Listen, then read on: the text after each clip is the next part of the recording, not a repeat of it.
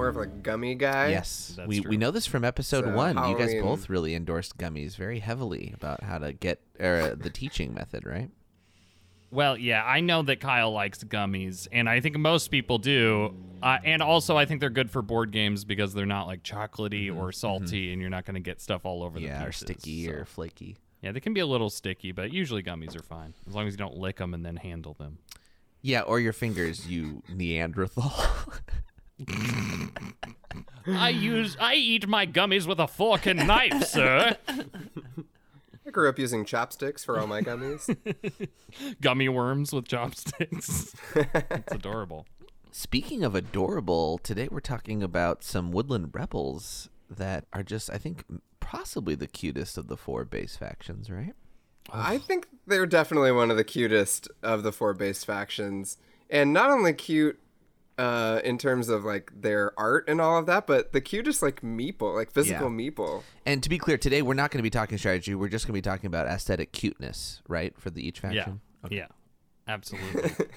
Oh, their little ears and their little eyes. It's so funny. You guys say they're so cute. I've just been scarred so many times by this faction. I dislike playing against the Woodland Alliance the most of all the factions to go against because they blow your stuff up, they cost you cards, and they're like, hey, it's just me. I'm just trying to rebel against the forest. I'm like, I needed those buildings, you jerk. It's because everything they do is kind of severe, right? They don't they don't always get a chance to do it, and they do it kind of infrequently. But when they do, it's traumatizing. Yeah, it's cute that they're little green toasts and all that. I get it. I get the appeal. And I feel like Root being my favorite board game and green is my favorite color. Kyle knows if there's a green character in any game, that's the one I'm going to choose to play. and it's like this like rebellion faction. It's like it's supposed to be made for me, but I I am not a very good Woodland Alliance player and as a result I actually have a lot of questions for you, Kyle, for you to help me learn actually live on the podcast. I'm so excited to answer any questions you have. I am kind of the flip side of that, where I started off being like pretty neutral towards this faction. Like the the fact that there's a threat to blow up stuff made me instantly dislike them and feel scared of them. Um, and so I didn't really try too hard to learn how to play as this faction because I didn't I wasn't really in love with their mechanics that much. But that all changed about like six months ago uh, when I started making uh, content for YouTube, like these videos, these puzzle videos. Um, and the faction that I started with was the Woodland Alliance, and it bas- basically was a challenge to myself. I was, I was like, I know I dislike playing as this faction. I've devoted very little thought to it. So in order to challenge myself, I'm gonna just like only play as this faction for a while and try and like you know do some push-ups. and Did you dislike playing as them? Why? Because of the blow up mechanic? I disliked playing as them because I always felt a little helpless as the Woodland Alliance in a game. Like I, I felt like I didn't really know where or why I was spreading sympathy, or like how to find a good place for it. Like I had so many questions. You were just a depressed rebel. What's the point? exactly, yeah. It just felt like I was doing random things. I was just following the randomness of the suits more than I was trying to implement any kind of strategic play. hmm I get that. And to me, like I, I really love to, you know, have an idea, have a like a game plan of some kind. And so it was, it, I just felt very frustrated playing as that faction. But after spending a lot of time with it, I started to develop some like homebrew theories about how to play the Woodland Alliance. I say homebrew. uh, None of this stuff that I, you know, quote unquote, discovered was actually new. Like players who have been playing longer than me have, you know, all come across this kind of stuff before. But it felt new to me, and so I decided to make some videos about it, and that led to an investigation of the Woodland Alliance that is way more extensive than I ever imagined. Yeah, once you guys get done listening to this episode, eh, mosey on over to Kyle's YouTube channel. Uh, those puzzle videos will help you be better at this faction and, and kind of open your eyes to see what is possible. Because I know we'll get into some of the crafted cards uh, that you've listed here, Kyle. I remember seeing a couple videos that were like solved with those cards and stuff like that. So there are a lot of like tips and tricks. Um, some people say that the Woodland Alliance is like one of the more solved root factions. Like it's like kind of easier to uh, predict how well it'll do, or you're more in control of that. Kyle, what's your reaction to that? Yes, I've heard this as well. That playing the Woodland Alliance is a bit mechanical. Uh, some people kind of approach it in such a way that uh, they're like, all my decisions are kind of pre-made. Um, the actions that you take as the Woodland Alliance um, being scripted is something that I want to resist a little bit here, um, because I think there's actually a little more of a social game to the Woodland Alliance than people think. Uh, mechanically, there is kind of a script to follow. Um, it does unfold very differently after about turn three or so for, for in pretty much every game. The openings tend to be the same. I think that's what people are mainly saying. Um, is that it feels a little rote uh, to open with the Woodland Alliance. And what we're talking about here is that because we start with no presence on the board, wherever you start spreading sympathy, because of the rules of sympathy spreading, you have to spread adjacent. There is a limited amount of options, so there's a telegraphing of sorts that the table can kind of see your first few moves, right? Because you're limited in where you can go. Yeah. Exactly. I think it's weirdly helpful that uh, everyone kind of knows the script of the Woodland Alliance in a way. Okay. Like, you know, the sympathy gets planted, and that's the site for a future revolt. Um, you know, s- seeing where the sympathy is going kind of gives you some clues as to where it will be in the future. And so w- when everyone like is on board and kind of can see these things, I think that opens up a little space to do some table talk. Yeah. Uh, which, if you want to know more about that, check out last week's episode on Table Talk. We get really, really into it. Uh, and the Woodland Alliance is a great faction to um, sprinkle some Table Talk in to make the game a little spicy. for this uh, spicy game, I want to get a little kind of thematic overview here. I've pulled uh, a little excerpt from the upcoming Root RPG. Jake, I was wondering, in, in your loveliest reading voice, if you wouldn't Me? mind telling us, yes, the kind of like history of the Woodland Alliance here. Angry denizens from across the woodland began to send messages to each other, secretly when necessary, and in short order they were coordinating something new an organized rebellion against the two warring factions who would claim the woodland. Calling themselves the Woodland Alliance, they vowed to stand against tyranny and for freedom, to ensure that the woodland would never be under the claws of tyrants again. They began to stockpile weapons, armor, resources. They created networks of informants and message carrying travelers.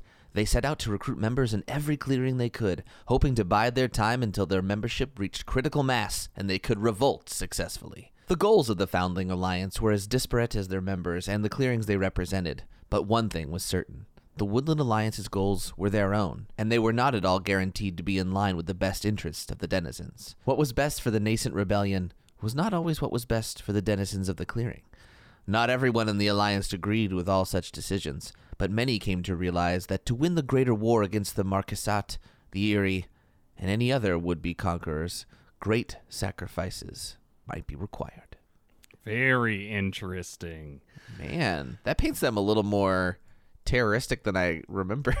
Well, yeah, I, I- envisioned them at least. We had we just did a game played on the Good Time Society uh, Twitch and YouTube uh, there where we Jake you were very sympathetic to the Woodland Alliance's plight Mm-hmm. and and theme and I just kept remembering I I, I always just feel like they, they go to the extreme Right. they blow up everything Yeah, they are the environmental terrorists, right?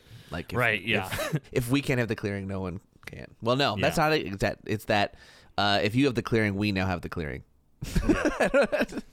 But also, I like how in the theme it, it acknowledges this push pull, which we'll talk about a lot. Of like, is it more valuable to claim the clearing for yourself, or is it more valuable to have the other uh, faction take you out of the clearing and give you more supporters?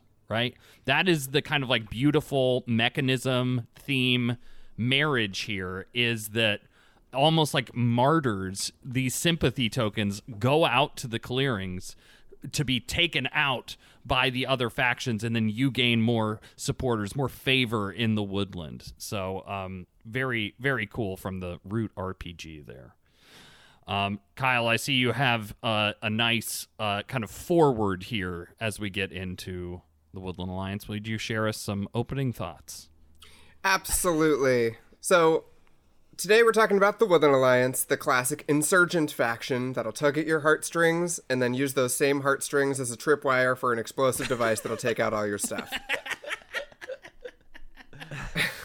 so, yeah, I, I think the Root RPG has this right. Like, the Woodland Alliance is, you know, they have lofty ideals about freedom and equality, and that sort of morphs almost imperceptibly from a peaceful ideal to one that permits extreme violence. and it's kind of, uh, I think it's part of, you know, Cole's kind of political commentary that's baked into Root on a very thematic level. That it's sometimes difficult to say who's a good guy, quote unquote, and who's the bad guy when during a conflict like this, the you know, in Star Wars or whatever, the rebels are the good guys, right? Just pretty unambiguously. Right. Um, but in Root, the rebels they do some pretty shady stuff. Yeah. Right? They definitely use the memory of martyrs. They create them on their turn to score points. Yeah. Which is like pretty dark when you think about it, right? The memory of martyrs. Are you saying by like spreading more sympathy based on the fact that the sympathy came back? Well, the the mechanism for their evening actions is uh, the organized action. You send a warrior out to a clearing without sympathy, and then you remove that warrior and and place a sympathy in its stead. Right. So, in a sense, you've like sacrificed a soldier to create a little propaganda story to get that clearing to sympathize with the oh cause. Oh my goodness. That's an interesting Yeah, way of phrasing that. Yeah, organized should be in big quotation marks. We know what's Yeah, going on. What? What is going on? He puts himself on a shrine and just kills himself for the cause? What what is happening? He gets himself killed. I don't know. What do you Mm. think, Kyle? What's thematically going on with organized? You think he gets I in a think, crossbow um, shootout with the local militia? Yes, I, well, there's two ways to look at it. Organized might be seen in a peaceful sense that like somebody uh, disarms, you know, a soldier puts down their their arms and instead prints a bunch of flyers and posts those around, Yeah. and that way creates sympathy. Retires as a warrior, it becomes a token, you know. that's what organized think that's what i think it means is they put down their re- it's not that they retired so much as they put their resources not to fighting but to gaining more sympathy which is exactly what they do they become the uh, community organizers Right. But in, in a larger sense, though, because this is a war game and you're giving up a warrior, that could also be seen as like a, a sacrifice, a self sacrifice of some kind.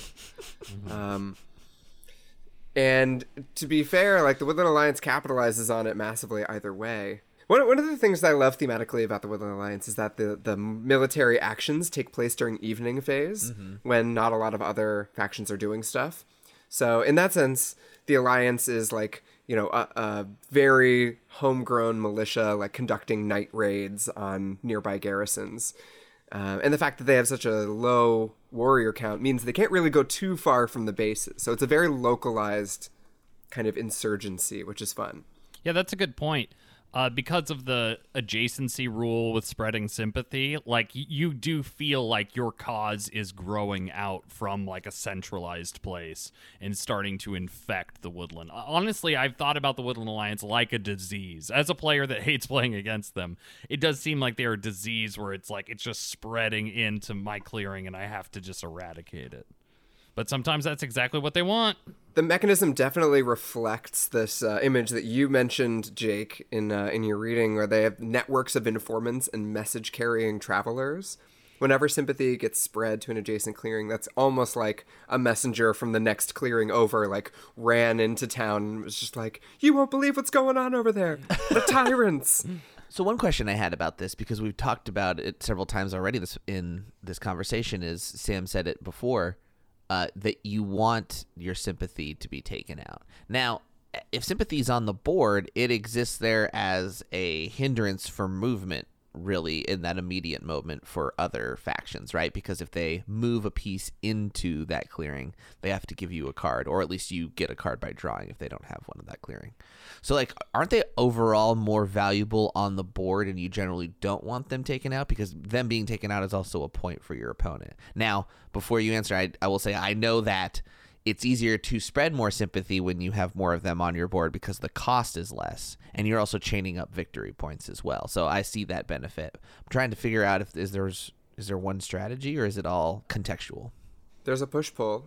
Um, Sam, like you mentioned, there's there's a kind of elegance in the the push pull here. Yeah, I'd say that sympathy exists to gum up the works and to be a drain on your opponent's hands and movement and to be to exist as a threat. We'll talk about this later, but one of the ways to really rain on the Woodland Alliance's parade is to just not interact with their sympathy. Yeah. Don't move onto it, don't attack it, just leave it alone, yeah. just ignore it.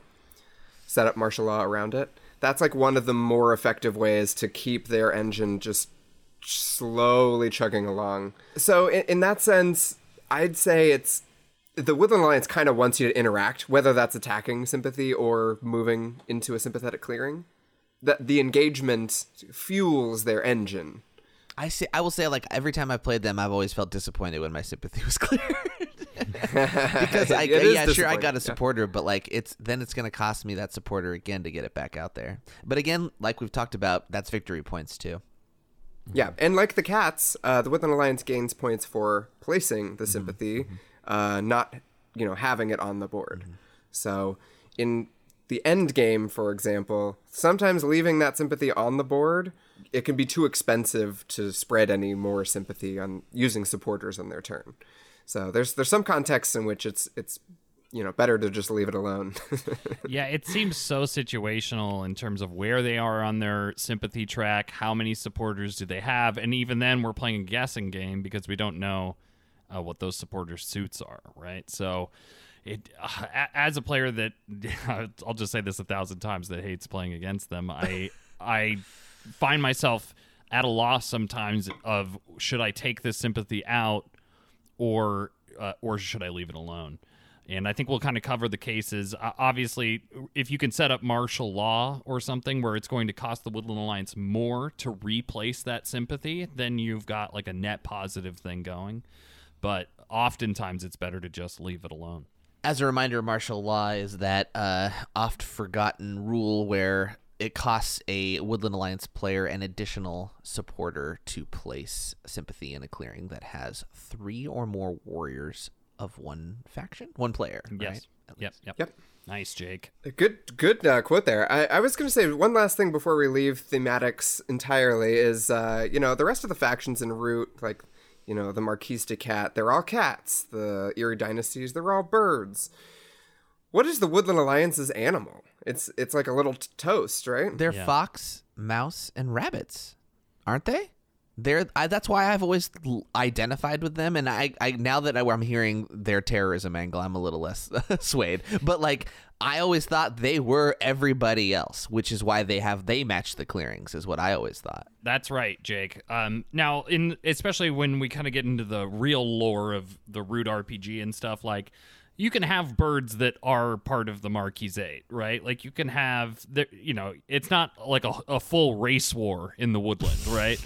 um, so, but especially with the Woodland Alliance, it's like just the denizens of the things. And I actually think the early um, versions of the game, like the prototypes or whatever, there were different pieces a fox piece, a rabbit piece, and a mouse piece, depending on. But then that kind of became more confusing to mm-hmm, look at mm-hmm, than it was anything. Mm-hmm. Also, I think in the original board, the keep was printed on the board, and the game went up to 40 victory points. Those are just kind of like Whoa. the early versions of Root things I've seen pictures of, not yeah. not its first the director's cut. Yeah, the first kind of like preview version of the autumn map did have the keep kind of permanently printed in the top left corner, which was pretty interesting. And the cats were purple. Whoa. and there were unicorns.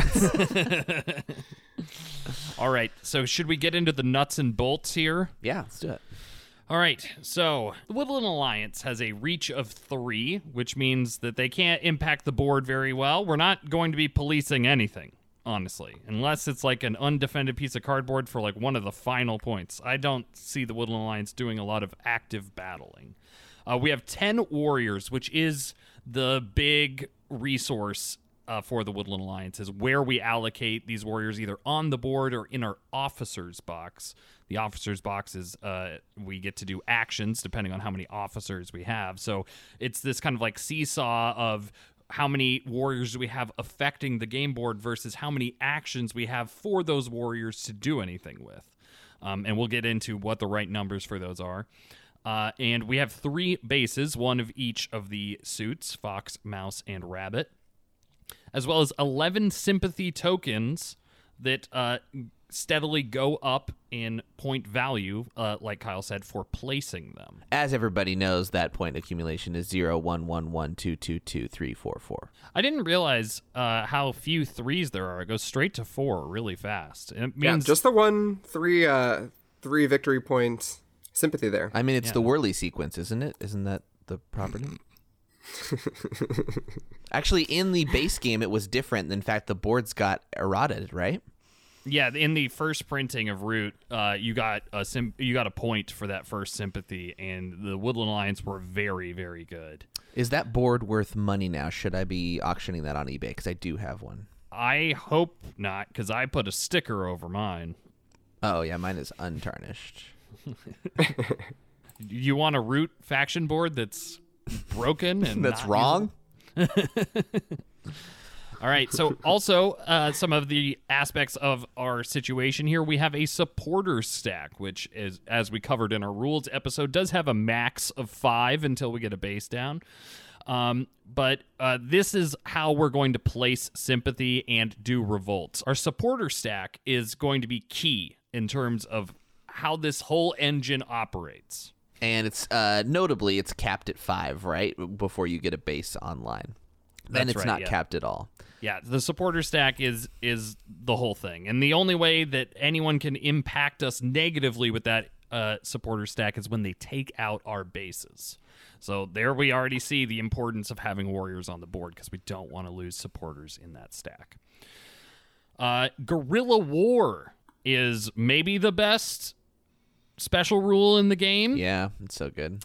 As a defender in battle, the alliance will deal hits equal to the higher roll. Oh, man, this makes them so annoying to battle. And it has a nice harmony with their low warrior count. Gives them a little bit of staying power. And I think thematically it fits in pretty well because these denizens of the forest, they know the territory and you know, attacking them can be frustrating because they just melt into the forest and like leave little traps around and stuff. So it's very costly to go into battle directly against the Woodland Alliance.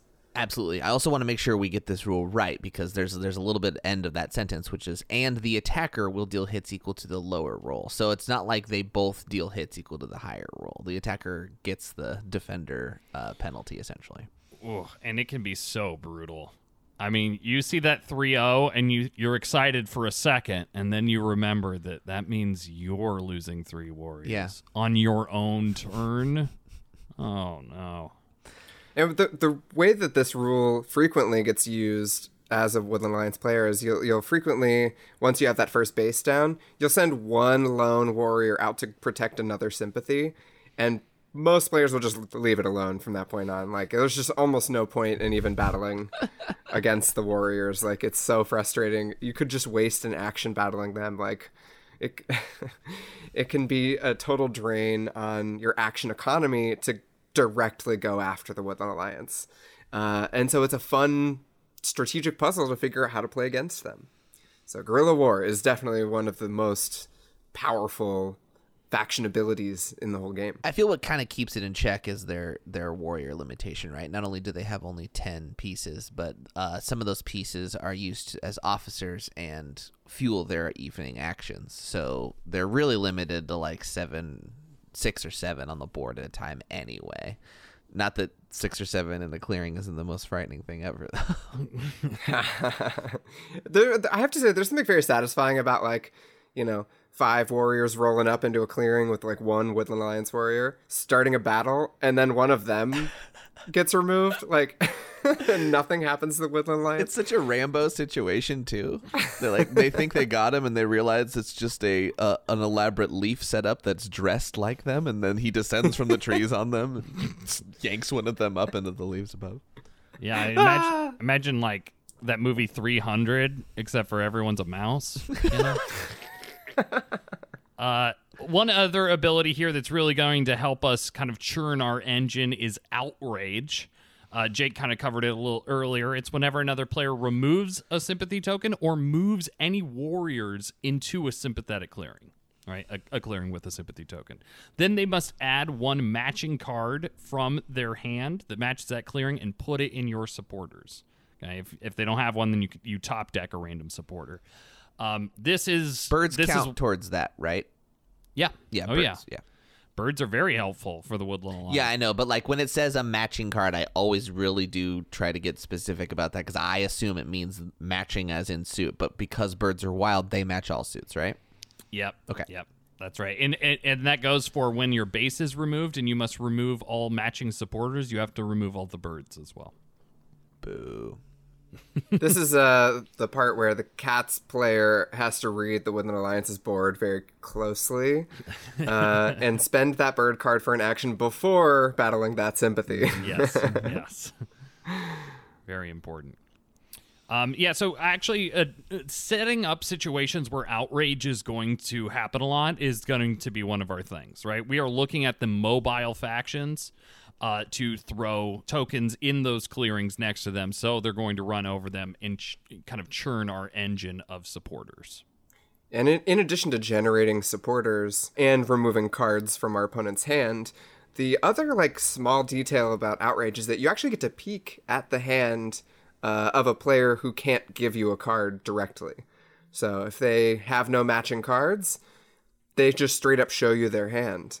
And that little bit of intel can be extremely valuable in a game as the Woodland Alliance. And it's something I, I rarely see people talk about, but I actually think this is a pretty valuable pretty valuable ability. Even if the information in their hand isn't valuable, you know, the the fact that you have that information is. Whenever I look at someone else's hand, I always go, "Oh, interesting," and then look at the birds player. you know, just like you know, even if nothing's in their hand, you can always act like there is. Yeah, that's a, that's a good point. Yeah, Kyle, I'd love to hear you talk to this because I, I feel like this is something I've never utilized or ranked in terms of an ability that the Woodland Alliance has. Obviously, it's great if you can see a card they might craft and kind of throw some heat on them, or an ambush. Obviously, is great to know if they have. Uh, is there anything else you're checking for when you're looking at in people's hands? There's it's good for two reasons. One is you can check for suit, um, because the Woodland Alliance's outrage ability is suit dependent. Right. Um, it allows you to target that player in clearings where it will actually hurt them. Um, so you're not just like blindly guessing anymore. Um, and if you get to magically see everyone's hand at the table at one time or another, it lets you kind of like, you know, place in the right way. Uh, if there's a choice, you know which way to go, kind of.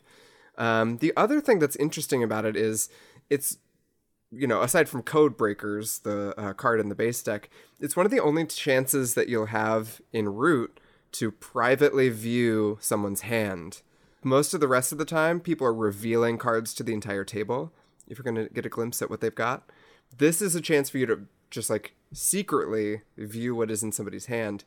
And then now that's fuel for your table talk going forward. I think it's a little bit bad form to like inform the table that someone's got something in their hand specifically. But I think that it's permissible to start to draw attention to things about their position uh, in a kind of indirect way that, you know, one of the goals of table talk is to place a spotlight on your opponents and keep the heat off of you. And this is a great way to uh, gin up some, you know, concern about a player whose hand you've just looked at. I feel like this is the I feel like this is a situation where like what is bad form is really contextual because in an instance where it's like, you know, the first or second turn of the game and everybody's kind of churning up, it feels like definitely a bad form thing. But like if we're wondering whether that player has the dominance card and clearly has the clearings or something like that, and that's a thing the table's been asking openly, is that something you tell the table if you find it out? For a price.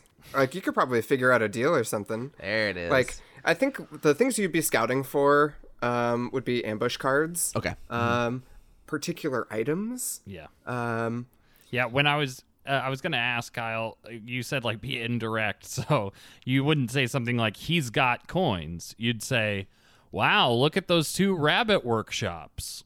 exactly. exactly. Yeah. You want you want to basically you just yeah. The other thing too is that when when you have information that no one else has, that's leverage, and you probably could use that as a lever uh, ag- uh, against the player whose hand you viewed and against the other players at the table too. Because if someone's you know someone's in the lead and you've seen their hand, and another martial faction is going to go after that player, um, they might want to know if there's something in that hand that's going to hurt them. You know, it it may be good to uh, try and make a deal with with players at the table with that information. Again, very contextual. It depends on the phase of the game that we're in, but just it's a little detail that can give you an edge and improve that kind of like table talk that helps to keep the Woodland Alliance from just being a you know thing you mechanically execute every time you play them. Yeah, I'm glad we touched on this because that's something I don't think I've considered a lot. Is is is viewing other people's hands and all the implications that has, and the fact that that is a special thing that the Woodland Alliance gets to do, and uh, outside of the card code breakers, right? But I feel like that's not a popular card anyway. So this this ability is fairly unique in the game. All right let's talk about the way these guys score. And they score very interestingly because it is somewhat exponential. We talked about how each sympathy, you know, each like kind of like chunk of sympathy gets higher in point value, but also this faction is known for the big burst at the end of the game. I feel like this is the first faction you'd play root with, and you're like, how did you score that many points in one turn? Uh, and that's because their engine is built for it, right? The the once they get enough supporters and they have enough officers, you can put down so much sympathy in a turn. And if that sympathy is high value, it's not uncommon to see people score 12, 15 points. Kyle, I'm kind of curious. How what's the most points you've scored in a single turn as the Woodland Alliance? Uh, I think 19 is the what? most points that I've ever scored. I went from 11 to winning the game. That's insane. I, I yeah, think I, would quit root if you did that to me. it was it was the kind of case where and and we'll talk about this in a moment, but part of the burst of points, it's not all sympathy. A lot of that comes from crafting. Right. Mm-hmm. So having a lot of supporters kind of banked so that you can spread that sympathy, use that sympathy to craft a bunch of cards, and then use your evening actions to go ahead and like move out and organize for the win. What makes that particularly doable for the Woodland Alliance is the fact that they spread sympathy earlier in their turn than they craft, right? So is that they can the enemies don't always have the opportunity to see what could potentially even be craftable for the Woodland Alliance because they don't know where they're spreading sympathy all the time, especially later in the game. Right. The Woodland Alliance spreads sympathy in Birdsong, and then in Daylight, they get to craft. So this is a great example, and most root factions work kind of the other way around. They craft mm-hmm. in Birdsong and they place their crafting pieces during daylight. Mm-hmm. Uh, but yeah, the Woodland Alliance and the the Duchy are um, they have a special like little advantage in this way, and the lizards, I guess, too, to a certain extent. Yeah, the lizards um, have different limitations, but they are able to do that. Yeah. They still also benefit, like the they have the beneficial ability of doing it before they take their action. So what they craft, they can then utilize in that turn depending on. It's very easy to plan your crafting as the Woodland Alliance, uh, and yeah, uh, there's there's times in the mid game where you'll be spreading sympathy just in order to craft something, um, even if like positionally it's it's maybe not as optimal. Let's talk about the cards we should be thinking about crafting. Kyle, in the base deck, you've said that Cobbler is the single best uh, Woodland Alliance upgrade. Does that include uh, cards in the Exiles and Partisans deck as well? Uh, no, specifically for the base deck. Okay, okay, yeah, yeah. Um, the reason Cobbler is so good is because Cobbler happens in evening at the beginning of evening phase, and so for the purposes of the Woodland Alliance, that's basically just an additional officer that you don't have to commit a warrior for. Right. Cobbler says that in move we can, or in evening we can take an extra move, take a free move essentially. So yeah, like you said, that's an extra action. We can move for free and then use that action to organize or or whatever we're going to do with it. Right. It just gives you a little bit of a, a leg up, especially early in the game if you can get it crafted. It's super helpful, but it's even helpful in the late game too. Like it you just get one extra little boost to getting your warriors out onto the map to spread some sympathy. I feel like there's a theme here where we're looking at uh, cards that give us mobility, right? Uh, last uh, guide, we were talking with the birds, and it was very battle focused because we are a faction that is going to police the table. That getting those battle advantages was very important. But here, definitely mobility is what we want. Um, because we are the faction that is spreading throughout the woodland. So any card that's going to help us spread or help us with rule is definitely going to be something we're going to have our eyes on. Absolutely. And so with all of this in mind, like we've talked about the components, we're getting into crafting now. It's maybe a good time to say that the thing for the Woodland Alliance is connectivity.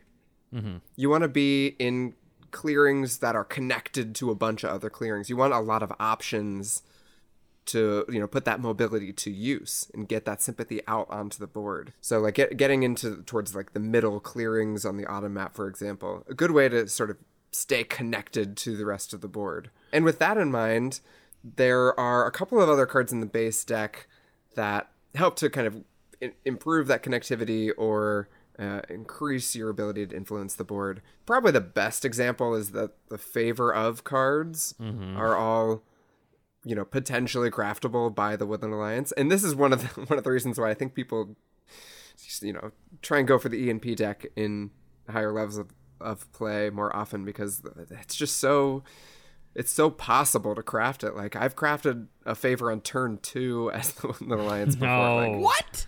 That must have been some I mean, you have to get fortunate really lucky. clearing placement. Yeah. yeah.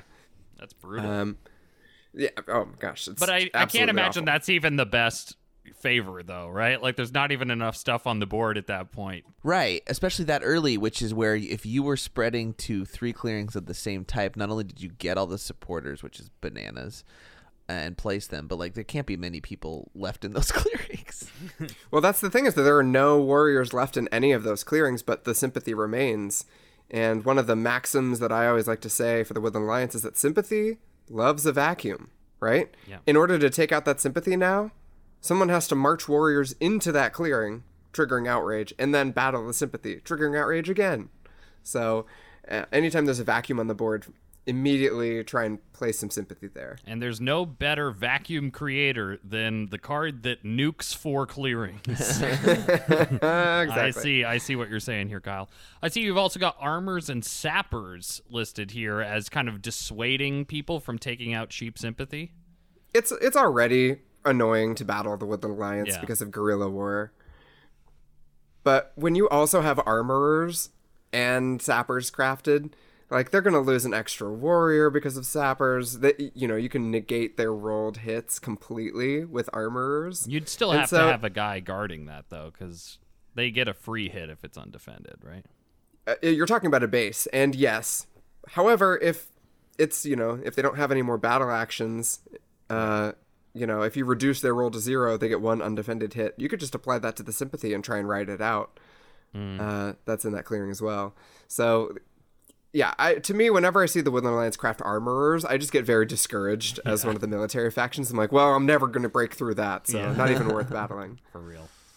So Okay. it's it's a good way to really put some extra layers of protection on. All right, so let's move on to the uh, exiles and partisans. We have these sympathetic Woodland Alliance members. How well do they work with the exiles and the partisans of this forest, Kyle? The exiles and partisans are drawn to the Woodland Alliance for ideological reasons, but we as players love them for their mechanical advantages. I think that the ENP deck makes the Woodland Alliance super exciting to play. Um, and because their card draw can be so impressive once the bases are on the board, I think it's sort of likely that you'll come across at least one of these in your games.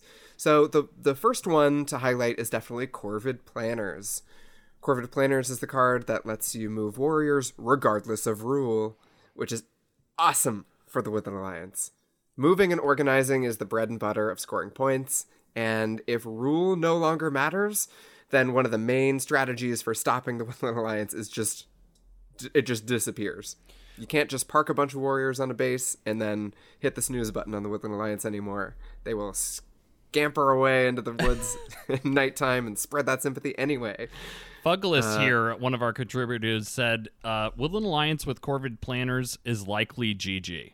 He says if they get that card, it's they're unstoppable essentially. really? It's that good. Yeah. Any faction has Achilles heels, right?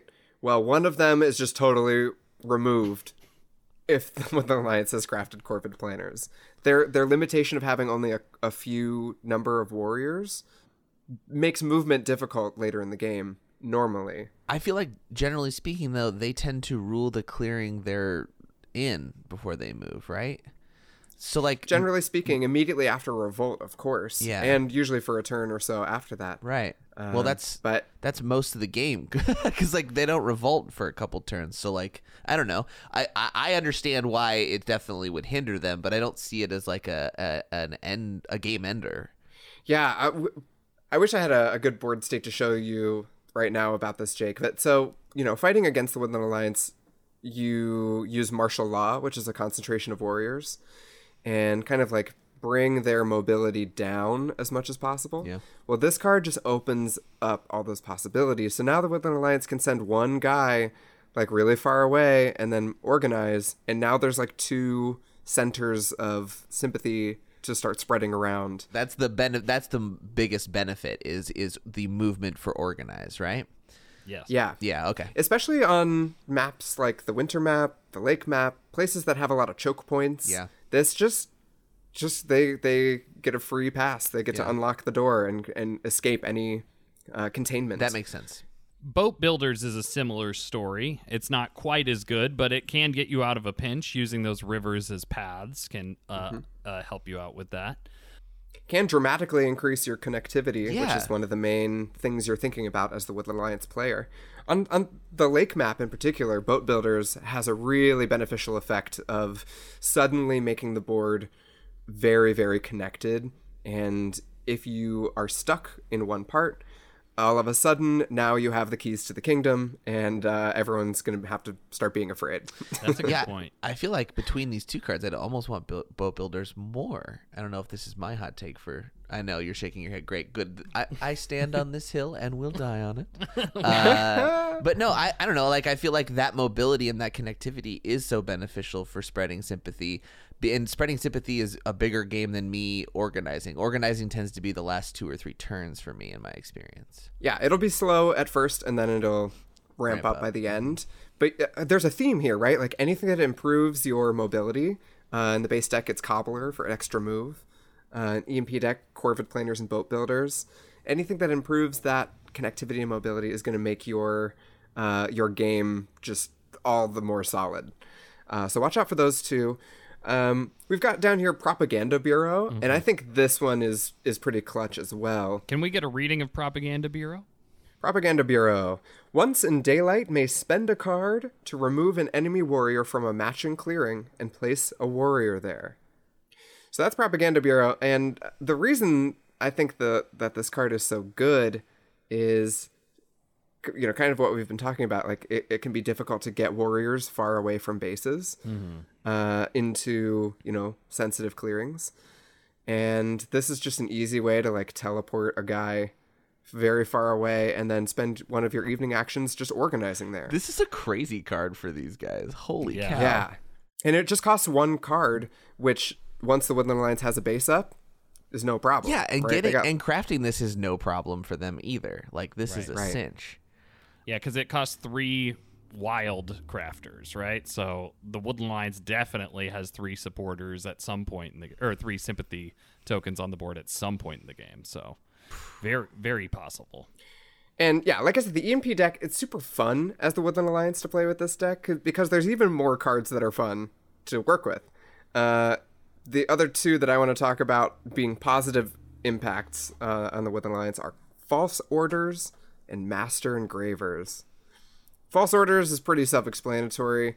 It's, it's a Swiss Army knife of positive benefit for the Woodland Alliance. You can either, you know, control someone else's warriors and march them into a sympathetic clearing of your choice, triggering outrage, and they would pay the card. Yeah, famously. yeah. Let's just clarify who pays that card because this is confusing. It's the your opponent whose warriors you are moving. you treat yourself as that opponent and their hand as your hand for the whatever we talk about in the rules episode. Go back and listen to that for uh, uh, our oh, crazy well, I rambling thi- about I this. think it is worth getting at least a concise clarification on it in this context, as opposed to referencing go, people go listen to a different two-hour c- conversation we've had to figure out what we're talking about because this is really confusing. So to be clear, what we were saying is that like when you use this ability, you aren't playing as yourself; you are playing as your opponent, and therefore your opponent's hand is your hand. That's right. You treat yourself as your opponent for the purposes of moving. And uh, when you treat yourself as your opponent, you treat all properties of your opponent as yours, including their hand. But you can't look at their hand, right? You can't look at their hand. No, that's that's still information that belongs to your opponent. Interesting. I think you might be able to press somebody in root court to uh, take a peek at their hand, but I don't think that. Only on I don't think that matters. at 11 a.m. every day. Um, so I'll false orders allow very it. handy. Sorry. Oh my god, is there a faction that would make a good judge? Just like, this I, balding badger up there. yeah, exactly. Yeah, the Badgers would be good. It's it's tough when you get that all lizard jury. You know what I mean? You got to play a different kind of pro, uh, you know prosecution when They're just looking at you with that vacant stare, and they're all wearing the same robes. All right, yeah. So let's talk about uh, how false orders can be used. Kyle, you talked about making another player pay a supporter to you. Um, can you think of any other like great instances of using false orders? Absolutely, and these aren't mutually exclusive. But the other thing is you can break uh, martial law. Mm. If somebody has three warriors in a clearing, three or four, um, or five actually, right? Is it rounded up? Yeah, I don't actually know what the most recent clarification of that is. I think it's rounded up. Yeah. If an opponent has between three and five warriors in a clearing, you can false orders that clearing and make them uh, move those warriors somewhere else and uh, take martial law away in that space. And that Um, works out timing wise, right? Because we do that in Birdsong, then we spread sympathy. So, oh, yeah, you're right. That is a really good use of it. Yeah, basically, you can clear the way in a crucial moment so that you can spread sympathy with less effort, with less supporters, uh, which is awesome. And, you know, if on top of that you can false orders them into a sympathetic clearing and make them give you another supporter, like, that's kind of nice too, because it's, again, before you spread sympathy, so you gain an additional supporter in that case. Ooh, that is spicy. I do like Yeah, that's that's pretty nice. That's pretty nice. Um, all right. Uh, I see you got Master Engravers here. Always a good card, but especially for a crafty faction, this makes a ton of sense, right? Master Engravers gives you an extra point every time you craft an item. So that just means coins are worth four, teas are worth three. I mean, you can see how quickly that can get out of hand. yeah this is a little bit win more you know it's it's kind of a hopeful craft uh, but you know if you're in a game where your opponents are doing a really good job of tamping down your uh, ability to spread sympathy then this could give you that extra boost that you need to get into a good endgame position Okay, good. I feel good about this crafting, and I'm glad we actually had a faction this time that really can take advantage of this crafting.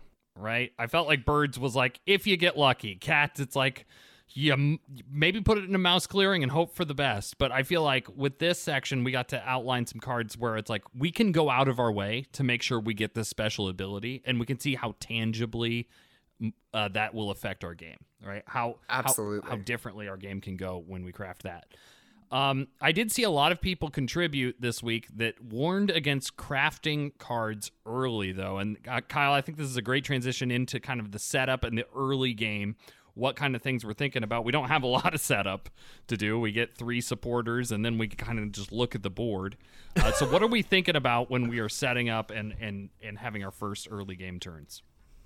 yeah so you start with three random supporters as the woodland alliance and no board presence so uh, your initial sympathy placement can be very important and uh, you know placing sympathy um, it's hard to say like correct or incorrect but basically placing sympathy in a way that doesn't help you get a base can set you back a long ways in the game What? How would you define sympathy that'll help you get a base? Because Exactly. Yeah. So the the that's kind of the the trick, uh, and this is where like kind of understanding what's going on above the table can can give you a hand. Not that you'll convince anybody to leave your sympathy alone too often, but what you want is a revolt on turn two.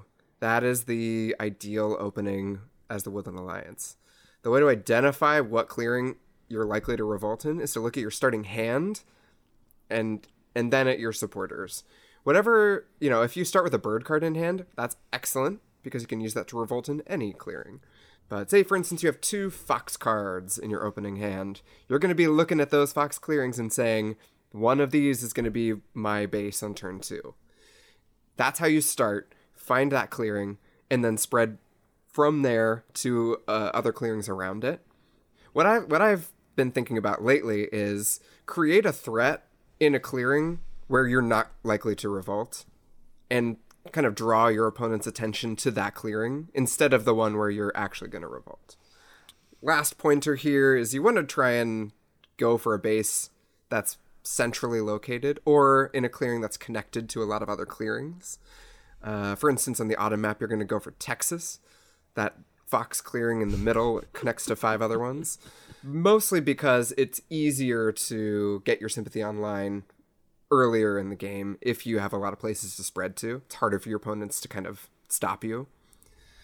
Um, so yeah, that's kind of my early game advice. Uh, let's see. What did you say about um, like create a threat where you might not revolt? Like a threat means put sympathy where you might not revolt, right? But like, I feel like your Mm-hmm. options are still pretty limited. Wherever you place your first sympathy, your next sympathy has to be adjacent, right? Yeah, and that exactly. that ability to spread that is still dependent on your cards in your supporter stack. Right. It's actually like kind of a deep mini game, uh, placing this initial sympathy, because some other things you would you want to be thinking about are like you know placing sympathy near a faction that likes to move around. You know, for instance, the Eyrie dynasties. That's usually a good idea because again, moving into a sympathetic clearing triggers outrage. So if you can create a little containment zone Yeah. around the Eyrie, uh, then they're more likely to move in and trigger outrage, give you a supporter. I guess that's my question is like when you play the alliance and you look at the board, there's usually two heavy, at least two heavy factions out there, and by heavy I mean they're they've got a big presence already on the board. Who do you decide? Do you decide first? You decide first based on your cards what clearings are op- are within your options, right?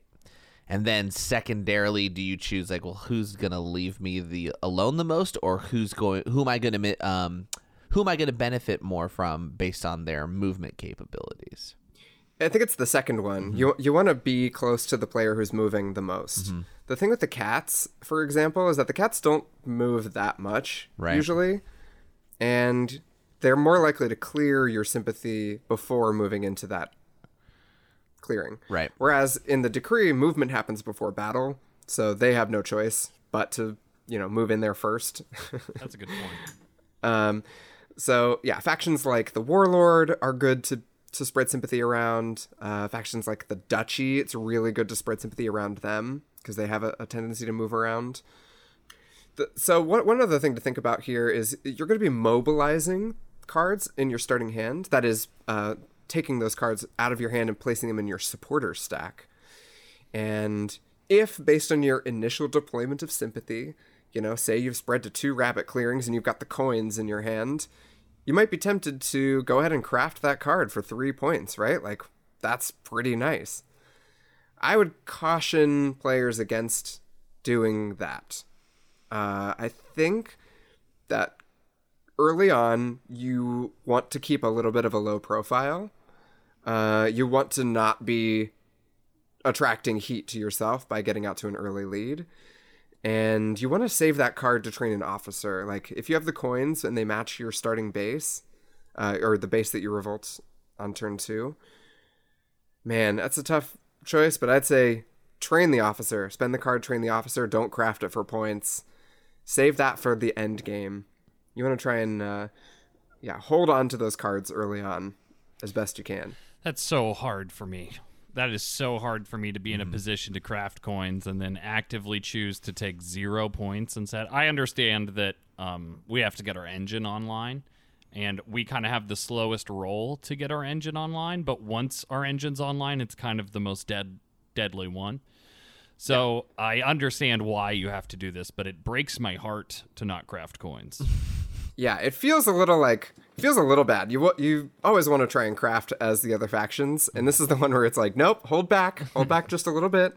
especially just in the early game. I like what you said there. And you kind of said like uh, hold on to that for the late game. You don't mean the card. You we're using that card in our supporters or we're training an officer for it. What you mean is like hold back that urge to craft. We're going to craft later on, and so there'll be time for that. The Woodland Alliance has generally pretty good card draw. It's one of their great advantages. And so you're likely to draw into some valuable items later on in the game, especially if you get a second base up. Um, last thing to point out is that we have this thing, the five supporter cap. It's printed in very small text near this the uh, sympathy track, and to me, this is the the game within the game within the game. so you start with three supporters, and you start with three cards in your opening hand. All right, you're going to mobilize at least two of those starting cards from your opening hand. And you're going to try and spread sympathy to three clearings, you know, spending each of those three supporters. This is where things get tricky. Do you mobilize the third card? Yeah, I saw a lot of discussion on the Discord this week about should you mobilize the third card. I mean, it's so situational, and my. It's very hard to give general advice here, but my general advice is you're going to want to mobilize it. Yeah, it's so difficult. If it if it matches the base that you're expecting to get on turn two, hang on to it, use it for an officer. Like if you already have if you've mobilized two, it's a bird card and one other card that's gonna match your, you know, first base, then leave the second one in your hand, use it to train an officer. But it's yeah. If you mobilize all three, it is possible for your opponents to kind of abuse the supporter cap by uh, you know, moving into a sympathetic clearing, getting you to five, and then they don't care anymore. What's what's an ideal? This is, might feel a little off topic, but like, what's an ideal officer number? It depends on the map more than anything else. Oh, not what I was expecting. This is going to be my hot take later, but I'd say in general, you're going to want to be working with about four officers. You're going to push it a little higher if it's later in the game, What? and even higher if it's your last turn. If you're winning on this turn. Yeah, Yeah, because the organize you want to Exactly, exactly. The way I think of it is four is a good number because that lets you move twice and then organize twice, right? So th- that's a you know you, then you're spreading sympathy like really really efficiently. Right. I have a question, uh, kind of about f- efficiency in the setup early game, Kyle. Uh, you said we want to revolt on turn two, but you also Yeah. say we want to base in a connected space. If I have the option to revolt on turn two in like a crappy corner with only two paths, or maybe it's like next to the keep or something, so I only have like two paths that really are viable, uh, should I be doing that or should I be holding out to get a better base? Ninety nine percent of the time you're gonna want to revolt. You the thing is you want to open up those evening actions as soon as possible, and revolting in a clearing that is less than optimal just means that you're gonna be working that much harder to get the second base in a better spot. Yeah. Um, also, you relieve the supporter cap issue Right. uh, earlier, so you can start banking supporters. And, you know, even if you're in a bad clearing, you can still turn it around if it's early enough. So if it's turn two and you have the option to revolt somewhere that's kind of lame, I'd say 99% of the time still do it. The 1% of the time that you're going to hold off, though, is if it is actually the worst clearing on the map. If it's next to the keep and there's only one other clearing and you can get hemmed in pretty easily. If if that's the place to where you are, could possibly revolt and you're able to spread sympathy somewhere else and you have the cards in your hand to mobilize to give you a revolt somewhere better next turn and you have a matching ambush then i'd say hold off one turn Wow, wow, that is a lot of That's a lot of contingencies. Yeah. Yeah, like I said, 99% of the time you just go ahead and do it and then, you know, make it work. But yeah, if if you can hold off for somewhere better and you have all the right tools, hold off for one turn.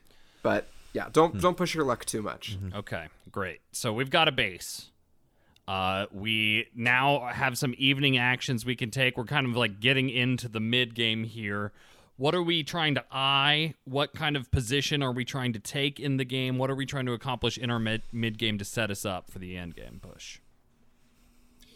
In the mid game, you're going to be thinking about uh, doing two things. One is hunting for the second base, finding a good location for that, if you already have a central base, then one on the edge for your second base is a good a good place to go. Is that just to If keep it like defended, like just have it on the board, but out of everybody's Yeah. way? The the Woodland Alliance has very few warriors, so the you know the more you spread them out, the harder it is to keep everything defended, and losing a base is pretty painful. So yeah, if you have a centrally located initial base, try and go for the second one that's you know a little more out of the way, like a little easier to defend. The other thing you're going to be thinking about in the mid game is uh, defending a key sympathy. Um, I haven't put this in in this kind of in these terms before, but I, I've been trying to think a little harder about how to um, give this advice in a streamlined way. But basically, you're going to be spreading sympathy around a lot. There's going to be certain clearings that factions want to kick you out of immediately, and those are the clearings where you're going to send one warrior in to just like s- protect it, protect that sympathy, and make it very hard for your opponents to get rid of it. Um, frequently, that's going to be a central clearing, a very connected clearing. You're going to maintain your connection to as much of the board as possible by protecting one sympathy. So think about that in the mid game.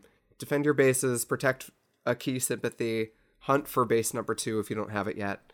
Um, and then now's the time to be crafting those items and upgrades. Your card draw is just going to get better and better.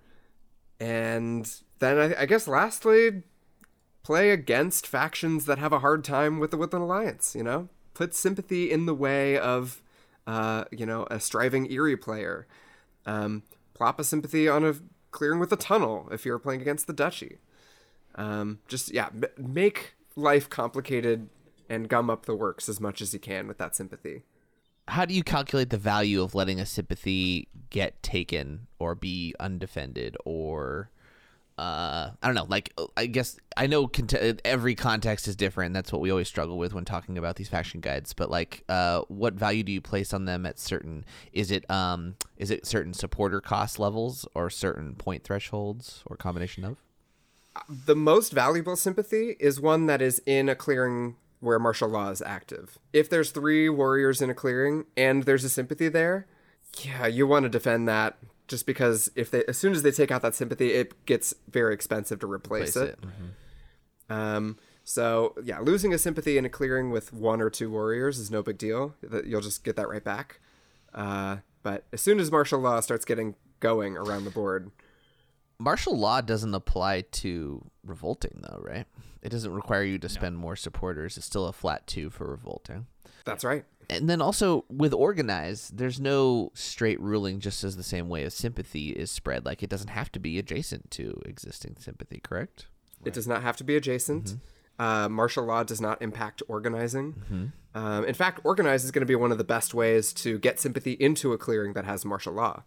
i think it's the thing i didn't realize like is their most powerful ability right it's like how they get their yeah. swings like i know you said it didn't come from a too much organizing in that whole 19 point swing but i bet a lot of it did like it's still Yeah, probably Usually, whole th- pass- those are the three and four point Yeah. uh, sympathy placements come from organizing because you've kind of stocked up with your birdsong Yeah. sympathy spread and then you know fill it in martyrdom at the end. as you like to call it exactly, exactly.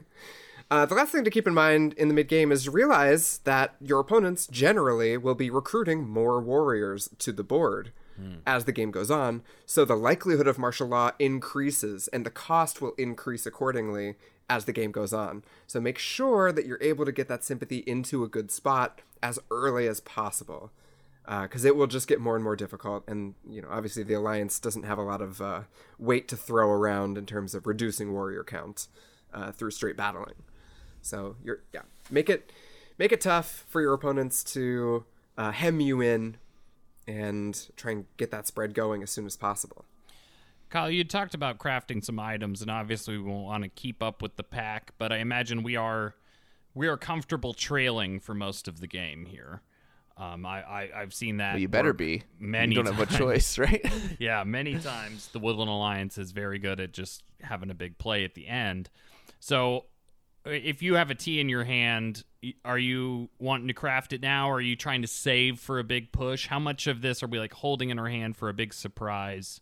And how much are we uh, trying to keep up with the Joneses? The Woodland Alliance is a classic faction that wants to kind of shade their points a little bit. If you pop out to uh, any kind of lead in the mid game, uh, be prepared to be targeted down pretty hard. um, players will actively play against you if you are looking too strong, and the best way to look too strong is to score those points too early. I mean, read the table if if players have a lot of mouse crafting ability and you have the tea in your hand right now. I say craft it. Right, right. I say craft it. Coins is very provocative, more provocative than tea.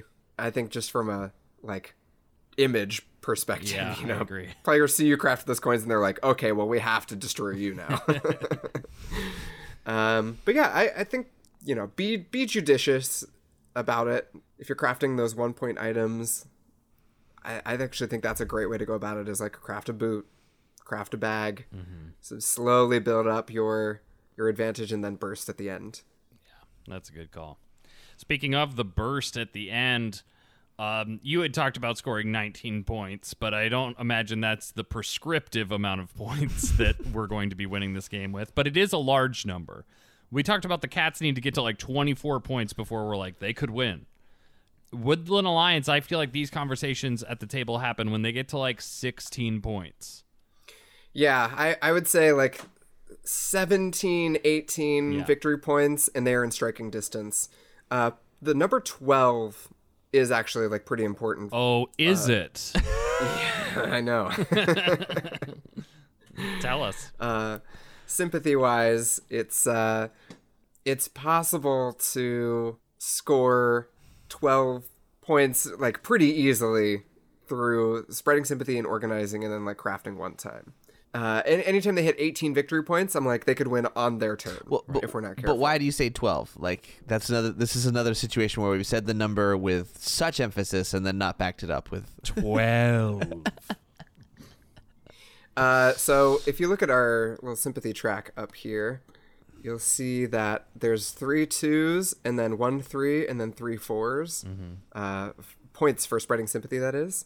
And on a good turn, the Woodland Alliance can start by in Birdsong spreading a couple two pointers and then organize for the end here. And say for instance you spread two two pointers and then a three and a four, that's eleven pretty pretty easily. Uh, and then one more point from crafting, you get twelve. I, I just like I've seen that amount of points get scored on a pretty regular basis. There's there's a bunch of different ways, uh, combinations to get that total, but uh, 12 is definitely in reach and that's the kind of danger threshold the like actual like red alert is when they hit 18 vp but they can do it from from even before then. Like you said sam 16 victory points and already we're like uh-oh woodland alliance is in the end Does game, everybody, get scared when all three of their bases are out? Like I feel like what happens at the table when what does the end game look like for your opponents? You know, like when do they start getting scared of you? Because I understand that 18 seems like the number, but also is like where is the alliance at in terms of their infrastructure? Yeah, a third base is super tempting as the Woodland Alliance player, right? You're drawing four cards at the end of your turn. You've got so, so many officers. You can do whatever you want. I'd say, in terms of end game, like only get the third base if you're winning this turn. That's pretty much the only time, So you're unless not, you're on the winter map. You're not gonna. Oh, okay, all right. Excited for this, but uh, so we really aren't using it for extra card draw then. it's just not going to be worth it. It's too hard to defend. You're spread too thin. Say you have, you know, four officers and you revolt, you're going to, you know, end up with five, and then you only have five warriors to defend your bases. It's going to it's going to get really hard. You're Yeah. you're spread too thin. It's too easy to camp on one or two or all of your bases. Um, so I'd say m- beyond like more than trying to go for that third base in the mid game, perhaps in the end game it's worth it. And by end game I mean it's the last turn. But frequently you're using those two supporters to spread sympathy for a bunch more points than the base would get you. Yeah. I, So, I think yeah. that's good advice. Hold back on that that third base. Um, but in terms of what when you become a threat on the board, I think after the second revolt, and if you are having interactions with player, if you if you're if that supporter stack is flowing, that's the biggest sign to me. I feel like if I see the supporter stack and where they're at in their sympathy track, that is their game state more than it is anything on the board. So if they are feeling good on those two fronts, then they need to be dealt with. Uh, I, I want to ask one quick thing about uh, kind of our end game burst, Kyle. Are we holding on to specific supporters at all? Or what when you're gonna do that big thing, how much prep goes in versus just like the engine gave it to you naturally? Yeah, um, the in terms of the things you save for the end game, high value items you save for that last turn. Mm-hmm. Try and save your bird supporters if at all possible, because those are gonna be the fuel that gets you through a line of martial law into some you know softer clearings on the other side of the map. Even one extra bird supporter could be the difference between winning and losing the game. So really, really try and bank those if at all possible. They're the most valuable uh, piece of your engine, in all honesty.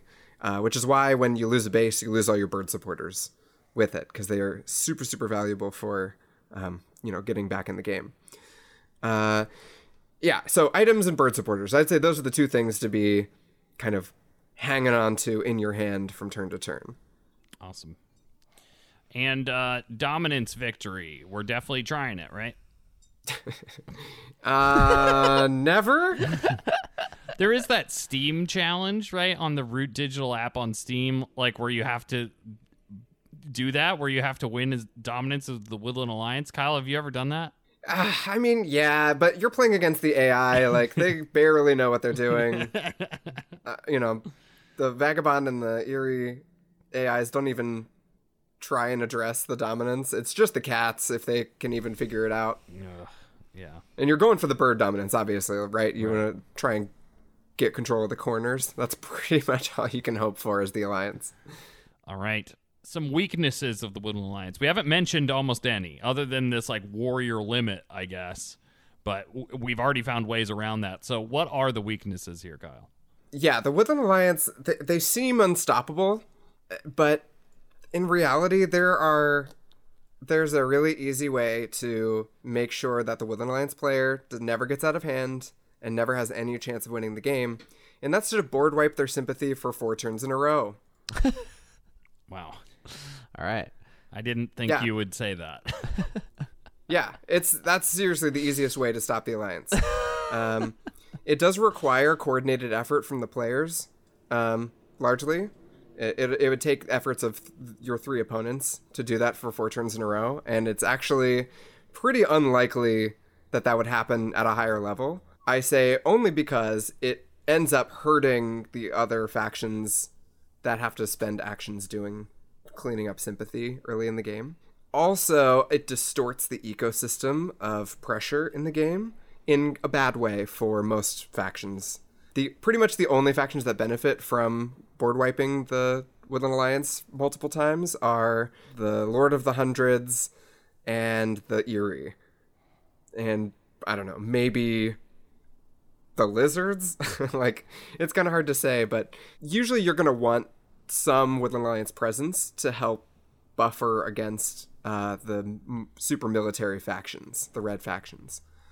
That being said, I generally find that most players won't put that kind of effort in, right? Because they're too busy building up their own engines mm-hmm. to try and you know actively win the game against their, their other opponents. I guess I feel like that's another reason the Woodland Alliance is easy to like uh, can get away with those late game bursts too is because it's kind of hard to see their stuff coming because they have such a yeah. small visual presence on the board as well. So there is like a little bit of the meta of just like you kind of don't notice their power until suddenly it punches you in the side of the head. Yeah, yeah exactly. Yeah, and and what just to clarify, the reason I say four turns is because that's about the time when martial law really gets going on the board, mm. and then it becomes gen- like pretty impossible to you know have enough cards in your supporters to like even hope for a revolt. And you're just drawing one card at a time yeah. for those first four turns i feel like that's also again like everything so contingent upon what's been happening right? Whether the other players have really been uh, at each other's throats and knocking out warriors versus like who's at the table now? Because especially now that we're going to have the marauder expansion out soon you know we're not guaranteed to see the same level of movement between what we see with the Eyrie or like the establishment of cats at the top of the game all the time or as often. Yeah, it's going to be it's going to be interesting to see how those dynamics play out. Like I think the uh, keepers in iron uh, aren't the most you know card rich faction in the world. Same with the Lord of the Hundreds, and so losing a card to outrage is going to be a little bit painful for them. So I, it, yeah, it'll be interesting to see how those faction matchups develop in the future. Yeah. But in in in like a normal game, when the Woodland Alliance has a base and is you know playing the game, the best way to defeat the alliance is just set up martial law and then park a bunch of warriors on their base. Mm-hmm. It's and then just don't interact with the sympathy. That's all you have to do. You know, if if they have a base, whatever suit that base is in, all the rest of the sympathy has no hope of revolting, right? Right. Yeah. Because that base is already on the board, so you can just let that be. If you have martial law and a clearing in their sympathy there, yeah, feel free to take out that sympathy. It's going to be more expensive to replace, and uh, th- their engine slows down the less you interact with it. So, uh, almost in a, in a weird way, by interacting with the rebellion, you legitimize the resistance. yeah, no, that's right. I, I feel That's like the theme and mechanics are very well married with this faction. Uh, very very cool for that. But if you're in a game and the Woodland Alliance has gotten a real advantage going, they have a big stack of supporters, they've got a, a hand of five cards, and they're looking pretty strong. Well, then you gotta take out a base. Yeah. And depending on how well defended it is, this can take some coordinated effort from the players. But taking out a base is the number one way to uh, ensure that the Woodland Alliance has to spend a turn or two recovering. When you destroy a base, the Woodland Alliance loses half of their officers rounded up. They lose all of matching supporters, including bird supporters, which we mentioned earlier m- are one of the most valuable things that they have in their toolkit for the end game. Uh, you just wipe them out, and that will, you know, hit the snooze button on the Woodland Alliance for a couple turns. It's so, that's so much easier said than done. If they have if they've been smart and only have two bases and they've got three warriors on one and two warriors on the other, it's even having two battles. I don't feel confident in my ability to take out a Woodland Alliance base that's guarded by two warriors. Uh, unless you have some kind of like brutal tactics or you're the Eyrie commander, you get extra hits for something or partisans. It's yeah, just, it's just im- such an investment. You mean? Well, here's the thing though. Like, what do you do as their opponent? Because wh- you're right. Okay, let's say there's two or even three on each base, and there's there's th- there's two bases out on average at the most. Well, on average, uh, there's generally not three. So that's six warriors out of their ten. So they're really not elsewhere on the board beyond their sympathy, right? So that they've kind of been locked down into two places. So that's there's kind of a trade off there in terms of like what power they truly have, right? The thing is, is once the Woodland Alliance has the warriors on the board, they are on the board. They can't be turned into officers. They can't be recruited. They exist on the board, and that's once they like physically exist, then it's easy to pin them down. You just send a bunch of warriors over, park on top of the base. Um, the Eyrie has an easy time doing this. The cats do. Um, the Duchy does. The- You know, there's ways to do it. Warriors are their weak points. Right. So if you're the lizards, converting, you know, one of their warriors into a lizard is so painful for the Woodland Alliance. They have to spend their evening actions recruiting again. Um, it's very easy to slow them down that way.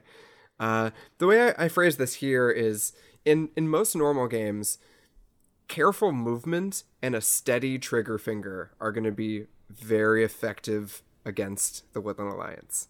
Choosing when to actually take out that sympathy or when to just leave it alone and take the risk.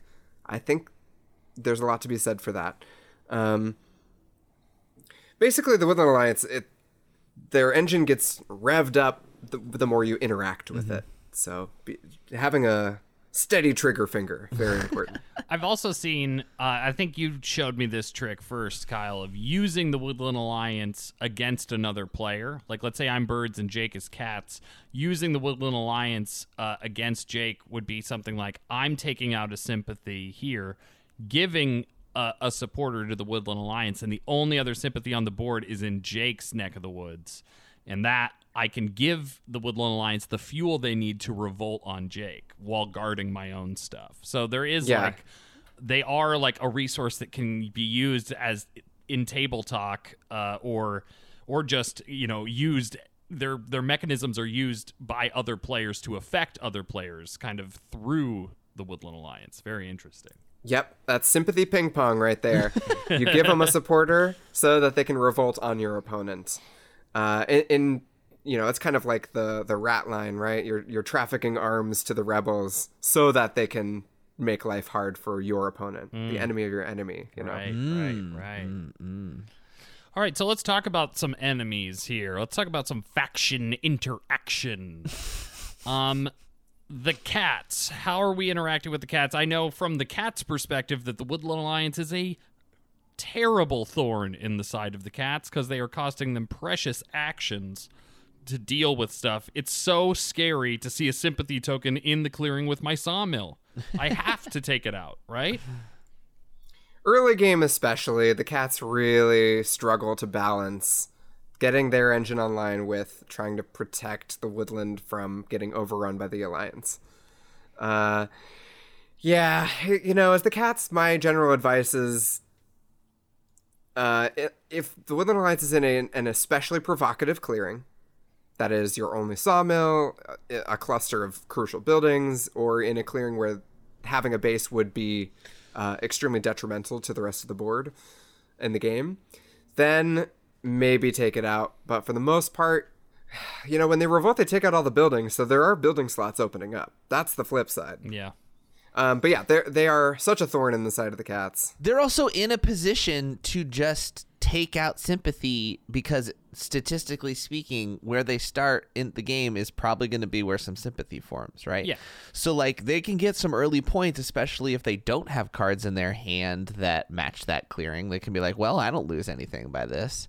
I gain a point from it. Now, generally, the cats don't want to be using their battle actions right then because they want to get their empire started. But I mean, for a point, an action's worth it, right? Generally, I'd say sometimes. Generally,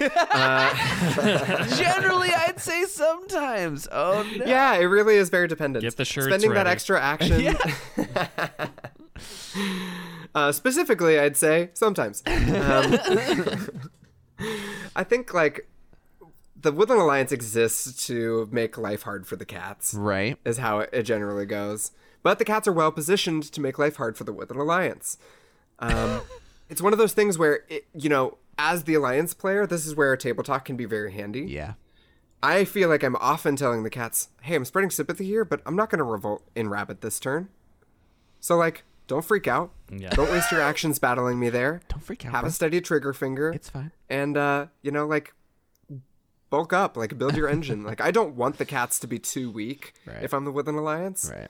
uh, because then everyone can focus on me and I suffer as a result. So, like, there's a weird symbiotic kind of thing going on where, like, yeah, sure, you, you could be threatening some crucial structures, but also the way to present it might be hey, I'm going to be a buffer between the cats and the other red faction in the game. I'm going to try and capture the movement of the Lord of the Hundreds or the Eyrie or something. And so the like little like you know line of green sympathy is sort of the buffer territory between the cats and the other military faction. And so the borderlands, quote unquote, that you create by placing sympathy there, uh, those can actually be very helpful to the cat's player. They discourage the Eyrie from marching in there straight away, for example. Um, they give the cats a little breathing room to, you know, build on a less, you know, defended clearing, for example. So I've seen the cat's player hide behind sympathy like it's a shield. Yeah. So sometimes it's it's very valuable to leave that sympathy alone. Right, because it's it's hindering the movement of the other player. Well, uh, yeah, making it difficult, I guess. It's a buffer. Yeah. It's a buffer, you know. They they may be less inclined to build there if the threat of revolt is present. Right. So yeah, it's it's actually kind of a weird push and pull thing. But you know, if the Woodland Alliance gets a little too frisky, those cats are going to take it out in a heartbeat, and they have the actions to do it. Uh, speaking of, from one kind of sympathetic relationship to another, we've got the birds. This is a very key one because we know where the birds are moving from. We had they have, their movement is very transparent, and so we can do a lot of planning around that, right? Yeah, it's easy to shut the door on the Eyrie uh, and trap them in a web of sympathy, and that that's like often the play against the Eyrie is to just like plug up the clearings around roosts and on roosts, um, specifically because the decree uh, movement comes before battle. And in order to battle sympathy, you have to be in the same clearing, and so there, there's often a lot of moving and triggering outrage before battling and triggering outrage again.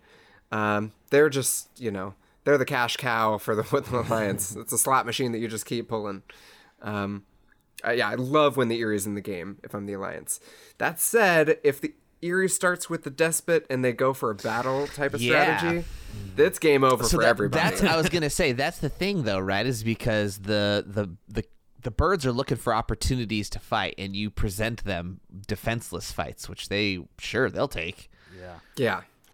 And they're tokens, so the Despot's going to score an extra victory point for every token they take out. And they're kind of fine giving away some of their cards in their hand that are suited because they don't love suited cards in general.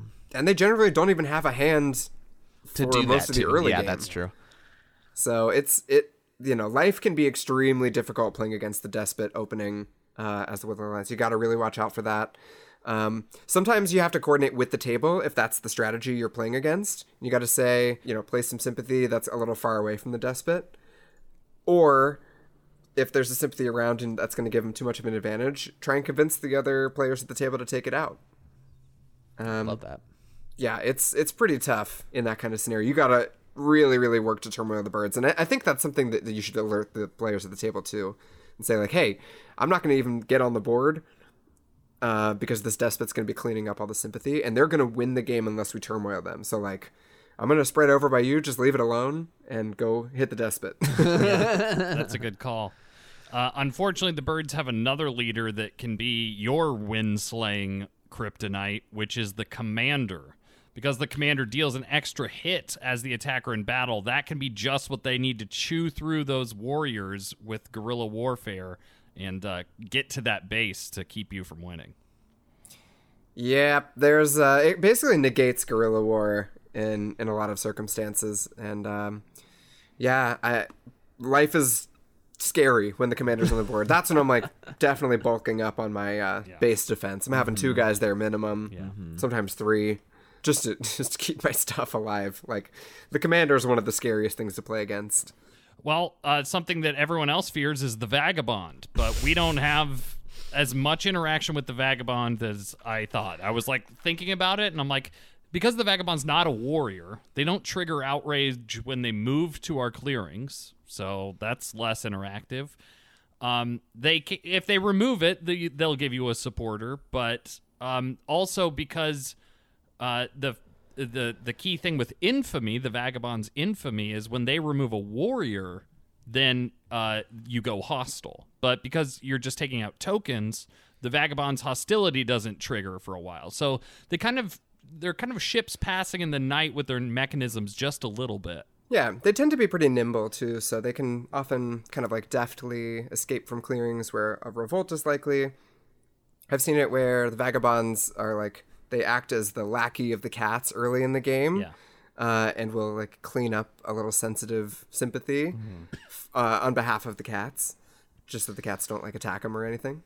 Um, so yeah, there's there's not too much interaction early on until the vagabond gets a crossbow. That is just death for the Woodland Alliance player. Mainly because it becomes really hard to protect sympathy, not just your base, but like sympathy out on the board.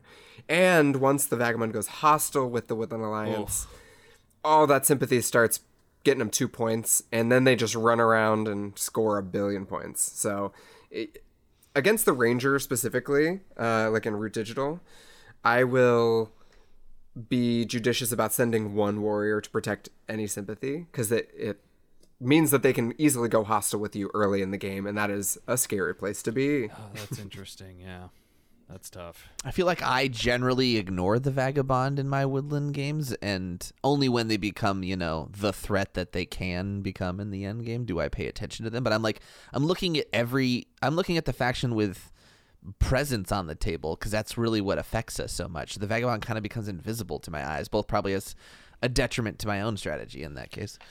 Yeah. Yeah, I think that makes sense, though. We, we we- yeah, we just talked about how they don't have a, a, a ton of notable interaction. I think crossbow is a good good thing to keep in mind, Kyle. That that can be painful for sure.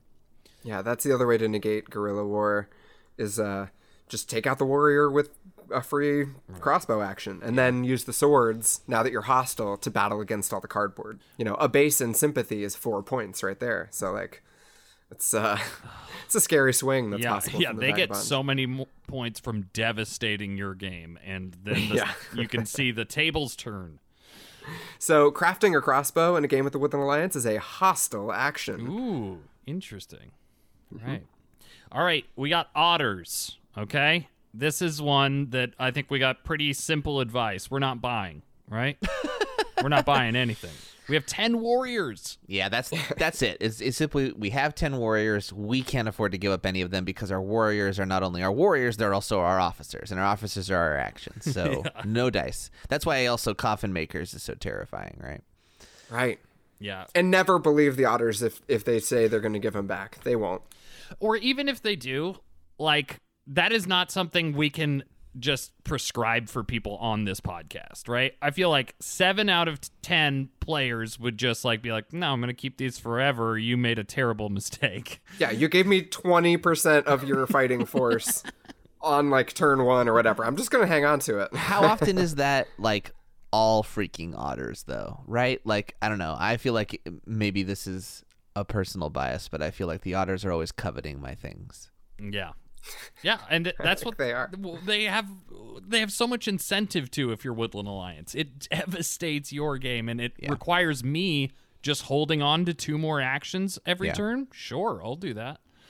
Um, so I would just say don't buy unless it's like the last turn of the game and Mercs or Riverboats is going to do something for you. I think that's highly situational because you'd probably rather have those warriors as a part of that last turn, moving and organizing or becoming officers. So even in that, it's very situational. I would see like if you have like some warriors that are buried in a base that's safe, you know, and you it will win you the game to spend them, or like or to even uh, use a couple actions to get them, then spend them or whatever. Right. If you get Well, coins or something for the last points or something, sure. There are circumstances, but overall, we're not buying. Yeah, especially not early in the game. Yeah. Um, lizards. This one is one of the n- most notable faction interactions in the game. I think it's Woodland Alliance and Lizards. It is like two people wrestling with each other, and they each have a blade to each other's throats. they have a a perfect toolkit to ruin the other person. Um, and it's uh, this is why I think it's so important to get on top of this interaction early in the game and to communicate very clearly with with each other about what you're going to do. And to be descriptive here, uh, from the Woodland Alliance's perspective, if you place sympathy in a clearing with a bunch of lizards and gardens, that lizard player is going to have a really hard time dealing with that sympathy, especially if you can control the outcast in other ways. Um, because it costs acolytes to battle.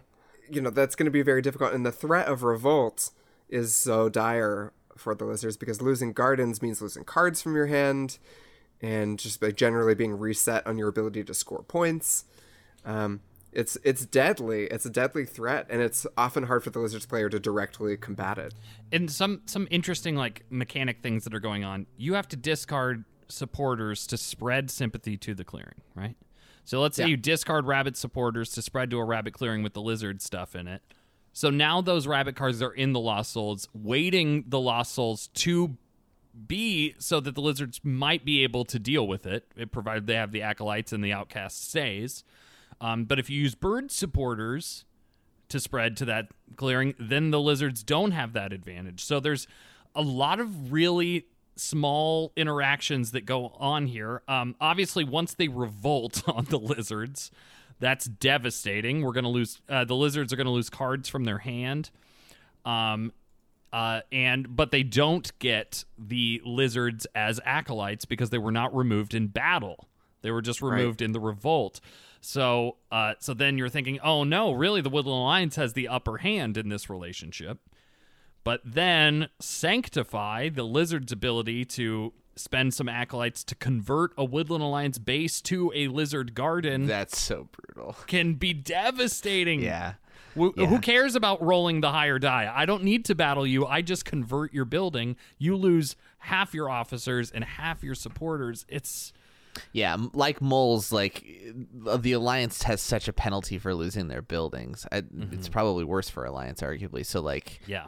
the fact that they not only are wrestling with them, as you said earlier on, but like that they have such an Achilles heel to the lizards in particular. Yeah. yeah, And because the warriors on the board are so precious to the, the alliance, like even s- the simple converting of a warrior into a lizard is very hard for the Woodland Alliance because they have to recruit. Now their like rule over that clearing is you know a a little bit less. Um, it can quickly become very challenging, and yeah, you're right. It is two people just slowly taking each other out. Yeah. So I largely. Well, what I would say is get on top of this or like communicate your revolts with the lizard player. Like Kyle said, like he was doing this with the cats, right? Like I'm going to spread sympathy here, but I'm not going to revolt on you. And I would like keep to your word, especially in the early game with these things. Like work with the lizard player because you guys have the tools to take each other out. Don't waste them on each other in the early game if you need to take out that player at the end, you have the tools. You don't have to worry about like ruining their game early on. You guys will probably need each other. Yeah.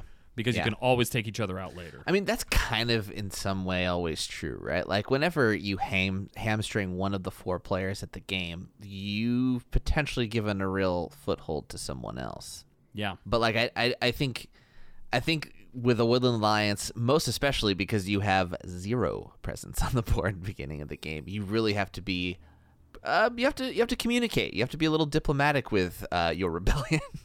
Yeah. Absolutely.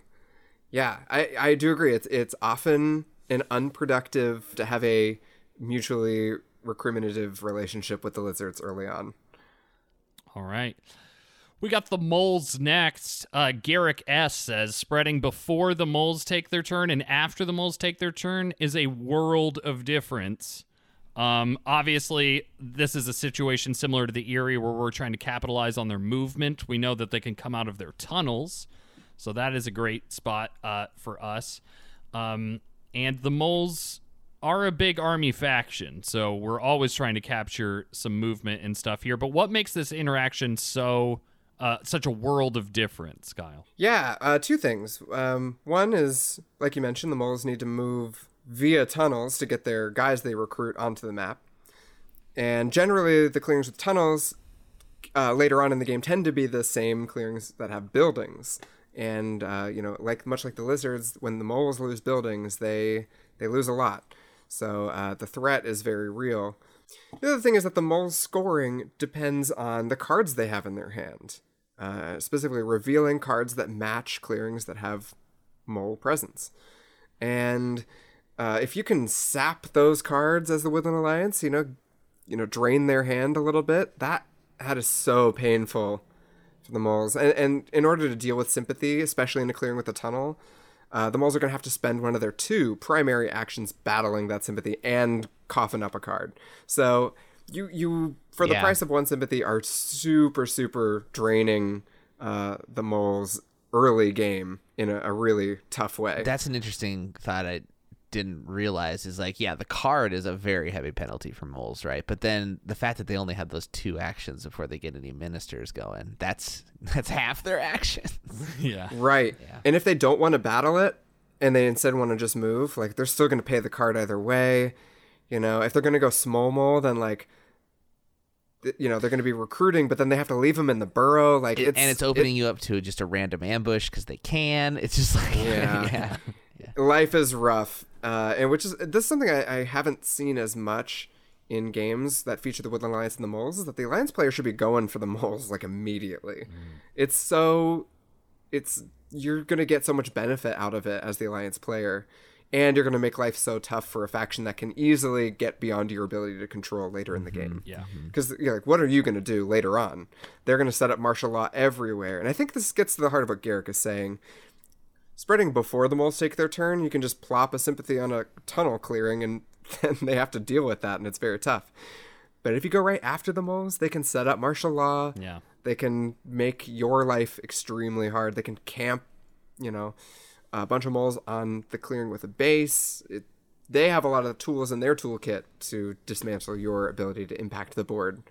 Uh, so yeah, bring the fight to them as early as possible is my advice. And uh, finally, we got the crows here. Fugless with some uh, uh, insight here, saying Corvids are probably one of the better uh, Woodland Alliance counters, saying that uh, they can clear sympathy without having to move into it. They have uh, false orders that they can use on the same turn, right? They can craft false orders and then use it, which is a big surprise to the Woodland Alliance, who is now vacating their own base.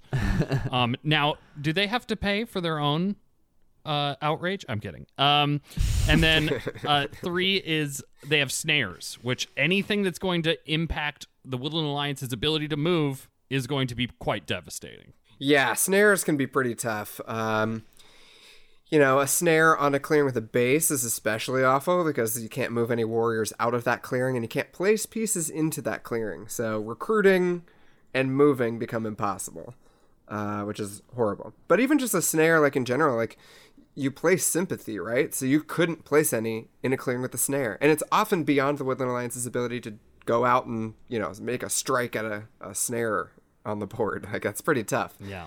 Uh, generally speaking. So yeah, snares are uh, real, real headaches.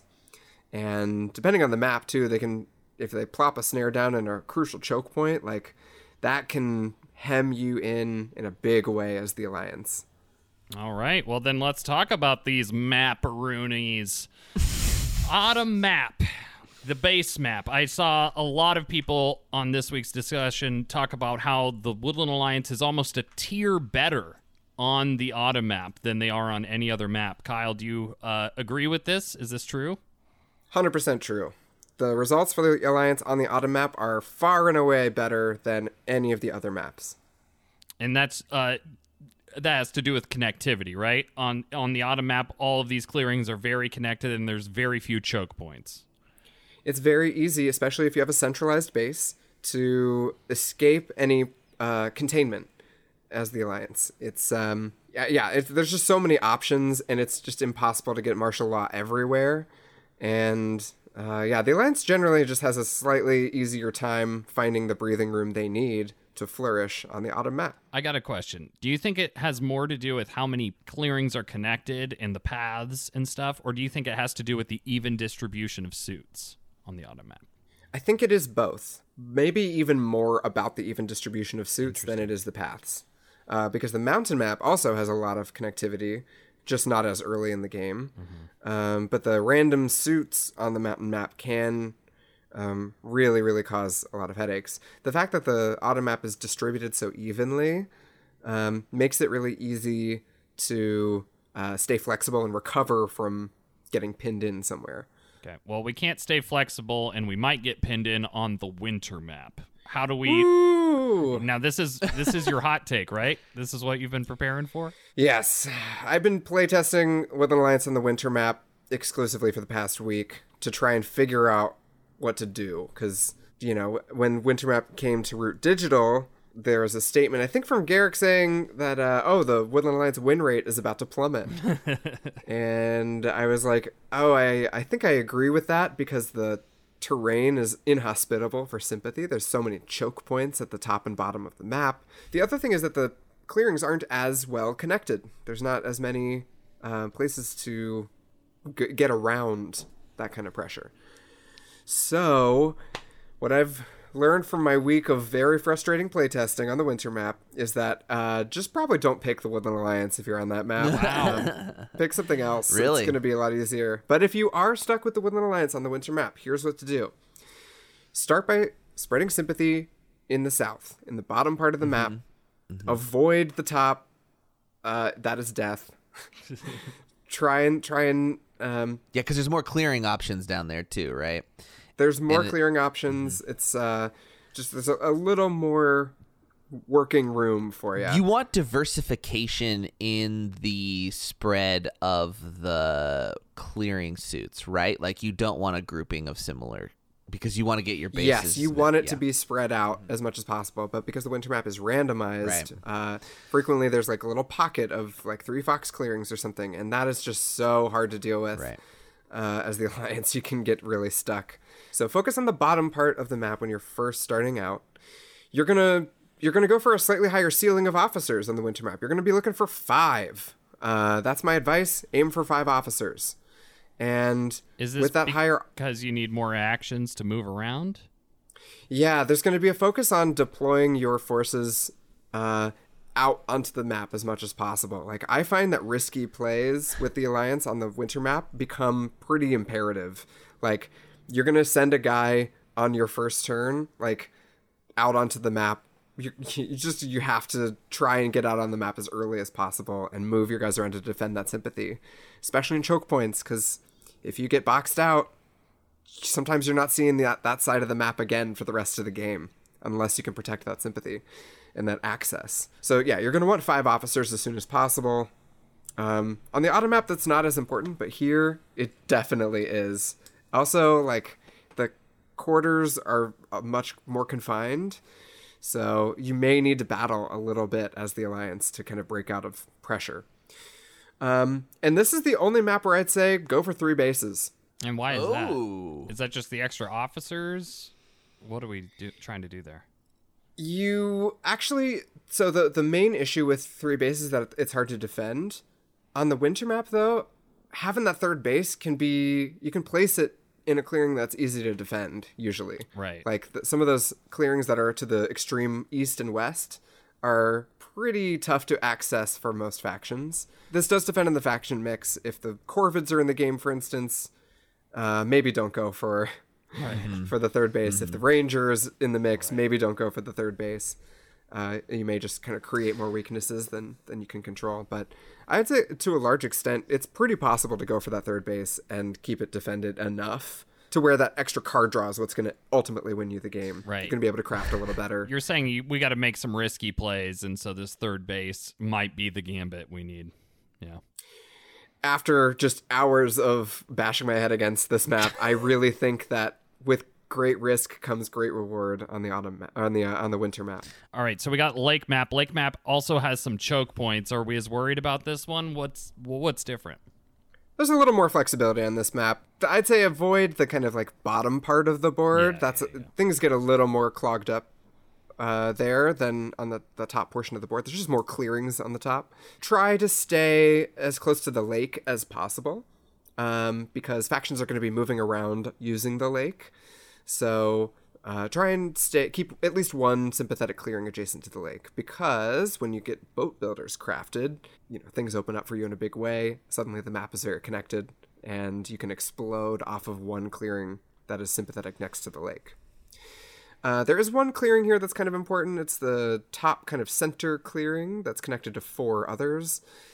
That's um, a point of interest. It can be pretty tough to hold, but it's not only a choke point, it's connected to a lot of things, so that can be a great asset. I hear it's listed here as Lake Texas. it's Lake Texas. yep. exactly. But let's let's move on to the mountain map because I think this one is a little counterintuitive. The mountain map is obviously extremely interconnected. There's um, you know, I think more paths on the mountain map than any other. Uh, which you think would be great for the alliance, but it actually can be extremely difficult to get your engine off the ground. And that's mainly because those most of those pathways are closed at the beginning. And there's only one way to access both east and west, and that's through the pass. So uh, the thing about the pass, you may want to revolt there cuz, you know, that seems pretty nice, right? But there's just no way that the factions are going to let that happen. Um there's there's no mix of factions that I can see like allowing that to happen.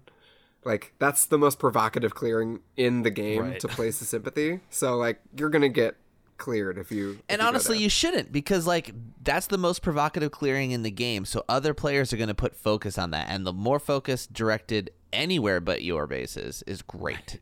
So like Yeah. go far away from the pass if you can, right? I'd say pick one of the what I call the base camp clearings. There's four clearings that are adjacent to the pass that form kind of this like box around the pass. I call those the base camp clearings because they're kind of at the like base of the summit of the mountain Right. in a way. you're gonna want a base in one of the base camps. Um, that's that's usually one of the best places to be. Um, if you go to the corner or the edge of the board, you'll get squeezed and have a tough time getting out of there. Um, but players have to move through the base camp to reach the pass, and the, they tend to be connected to a lot of other clearings in kind of surprising ways. So it gives you the most flexibility without becoming a target. And it means that you can frequently march one little dude into the pass and then just organize him there and make everybody else freak out. Yeah. So that's always fun. Yeah. Yeah, if you need those extra supporters, it's always just good to kind of be able to predict and plan, right? So if I know I can throw a sympathy in there and I'm going to get supporters back because they're never going to let me revolt there, that that could be nice. But yeah, you- classic example of a, an idea from chess, which is that the threat is stronger than the execution. If you just set up the threat and force everyone to respond to it, sometimes that's even more valuable than like, you know, like having a base there, because you know that's a careful what you wish for kind of Yeah, uh, totally. kind of moment for sure. yeah, that's great. Okay. Wow, guys, Wow, man. we did it. We learned the, The rebels. Woodland Alliance Guide. Wow, I do feel like I'm more prepared to play them. I do. I'm Yeah, the this this opened my eyes to availability of movement. I I always considered it important, right? But like you realize how much the adjacency rule of sympathy spreading is key. I found that in my play, playtesting games as well. It's like where you start really defines kind of the rest of your game more so than almost any other faction, I'd say.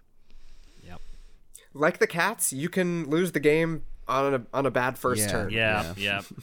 and an unfortunate set of supporters too like you're so you're so contingent upon how fortunate you get with who wants to join your cause mm-hmm. Yeah.